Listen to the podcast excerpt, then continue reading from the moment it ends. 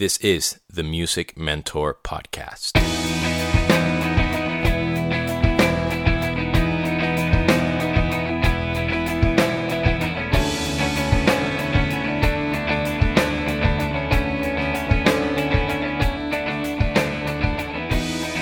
What is up, girls and boys, ladies and gentlemen? This is Demian, your host of the Music Mentor Podcast, and welcome to episode number 105.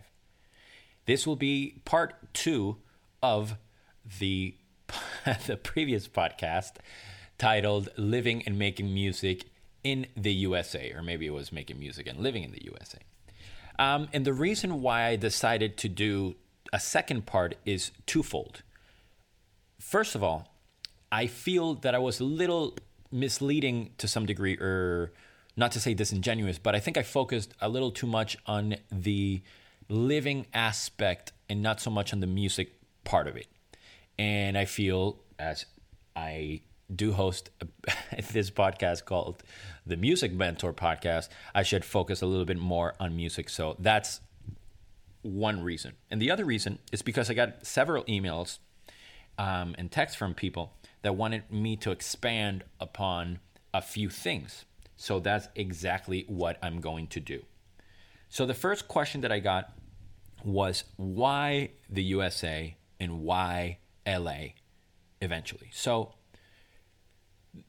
I somewhat mentioned this in the previous episode, but the reason why I picked the USA wasn't because of quality of life or the American dream or the weather, especially not the weather because I moved to Boston, but it had any everything to do, absolutely everything to do with what musicians I wanted and dreamt of playing with.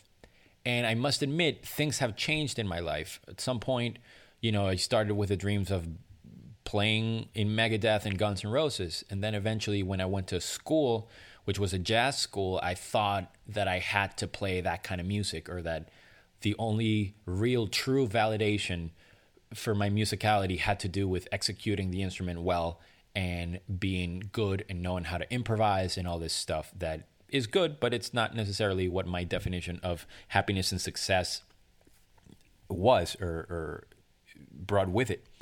Um, and beyond that, later or beyond that point of my, of my life, I sort of went back to the dreams of, of playing with my idols and people that I admired because I saw that it was possible. And it was just almost like simple math or, or a simple equation like, okay, where do I want to be? Or what kind of musicians do I want to play with? Where do they live? Oh, they all live in America. So I chose America. Or I chose to stay and remain in America after I, I had decided to move for college. And I loved Boston. Boston will always be my, my second home. I, I consider myself half Bostonian, and for numerous reasons. Not only because I'm a big lover of my time there, but my family lived there, and so on and so forth. And, and I love the city, and it taught me a lot about myself, and it has very, very beautiful memories in my life. So it was very, very difficult for me to le- leave Boston. And the reason, the main reason why I left was because I felt that I had hit a ceiling and I had a dream gig at the time. Oh my God, this was so long ago. But I was playing, even though it was very, very sporadically, I was playing with Gary Cherone, the singer of Extreme, who was my favorite singer growing up. Pornograffitti was my first record. So it was a dream come true for me to be playing with him. And it was enough for me to put up with the winter and all the BS that was my life in Boston at the time and how difficult it was to get work and so on and so forth. So I had decided to stay there. I was working a lot with my friend Leo and Steve in their in their studio back in the day. So it was a combination of things, but I knew that my time and my my worth as a musician could have been appreciated differently and not that I needed appreciation. I guess I needed to know that I was more active and I was working more. And after one night having dinner with, with Gary, I asked him, I flat out asked him, like, hey, man, I really love working with you, but I want to do more of this stuff with more musicians like you. What advice do you have? this was in mid late November actually, and he said, "Dude, you got to move to LA. That's the way to go." And I went home and I called my parents, and a week ago, eleven years ago, I moved to LA, and I've never looked back. And it's been the best decision because this is a hub of the kind of music that I like. So at some point, I thought about moving to New York, and because I was into jazz, I was into Latin jazz and salsa and timba and all this other stuff, and it was one of the meccas of that kind of music. But the quality of life was different. Rent was so expensive. I wasn't too fond of traveling on the train, and the thought about carrying my congas and timbales or drums or whatever on the train was the worst thing you could ever suggest to me. And uh, the weather didn't even cross my mind, and I started doing some research about what I it is that I wanted and why I wanted certain things, and I decided to move to LA, basically to pursue new opportunities in general in the music business. I have morphed throughout time. I started wanting to do the singer songwriter stuff on percussion, which worked for a while, and this city seems to be very quick to pigeonhole you, and you almost like like the law of attraction really works. You start getting a lot of the work that you sort of put out the, your energy towards. So I started doing a lot of that. Then I started doing a lot of more of the pop percussion side of things, and then I kind of went back to drumming, and I really focused on my drumming. And that eventually I got a gig, in a rock gig, and it was my dream gig. After working with Gary, it was a dream gig, and all of a sudden I get a phone call from from the music director from from the Jonas Brothers telling me that they would want to audition me and all this other stuff and my life changed. So i was petrified i was mortified. There i was playing my dream gig with my favorite guitar player in the history of music an amazing person and human and, and mentor and i was put in a situation where i was offered all these other things and that i knew that was like a world that i wanted to explore so eventually i had to sort of step towards the dark side or what I thought was the dark side. And that's most of the work I've been doing or I have done the past, you know, seven years or so has been in the pop world. So I didn't audition necessarily and I didn't put out put myself out there to pursue a career in pop music. I was prepared at the right time, at the right place, and I was willing to go there. So that's one thing. I was willing to go there. So some people aren't and they never do. Um, some people eventually go towards pop music because they want the money and because they want the lifestyle change only and not because of the music itself.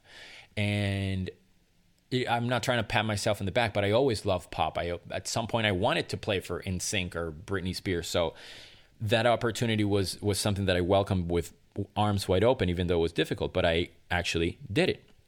So the doors opened up and the pop world is, is it is a very very uh, small world. And you start noticing the same crew the same people the same production managers the same tour managers the same guitar techs and so on and so forth. So i encourage you when you do get a pop gig try to be friends with crew and you've heard me talk about this before but crew management not only musicians and, and not only because you want people like that in your life that are hardworking, that are consistent, they're solid people, but they have the connections that you might need to get other gigs within that world. And the world is fantastic. The pop world is phenomenal. And I've always had great experiences in other sides of my life. I've been very fortunate. But you hear horror stories a lot in the rock world. And I've never had to deal with any of that, not only in the rock world, but in the pop world. It's very, very um, reliable, or in my experience, I've I've heard horror stories everywhere, but it's been great. The money is good, the the traveling situation is phenomenal, and so on and so forth, and it's really really cool. So I encourage you also to more than anything to do the the work and be the best that you can be in every sense of the word be professional because your reputation is what eventually can get you gigs more than your talent. And you've heard this so many times, not only from me, but in general. Um, but it's very, very important. And I guess I'll end with something that is, to me, is important, which is there's a very almost like arrogant way of a lot of people, musicians, and this is me, and I'm sorry if I offend anybody, but that they look at gigs as the a, a stepping stone. They're always thinking of like, okay, what can I do for myself next? And I think it's that's not the greatest, most beautiful ap- approach to life. Um, I compare it to sports. You know, like you know, imagine you get signed by a the team, and and and all you're looking at is just how am I going to make more money in the next, you know, the next team and all this other stuff. And I understand bettering yourself and bettering your quality of life and all that other stuff. But I think that we lose focus of of where we're at in the present tense and by that token or by that same sort of avenue, we lose a sense of gratitude in where we are. So I encourage you to, to stay present and value the gig that you have and respect the artists that you're working with and respect the fans of the artist. That's a huge thing. They are not necessarily our fans, right? And we need to understand that we are out there for them, because of them, um, because of the artist, and because of the fans of the artist. So we need to respect them. We need to be cordial. We need to be nice and always look out for what we're doing and saying in social media and so on and so forth.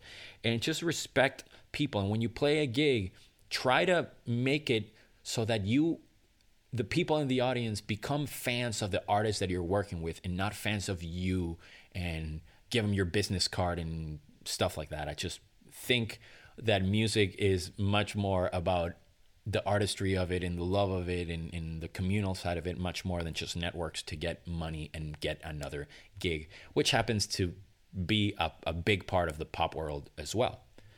Thank you so much for listening. This was the Music Mentor Podcast.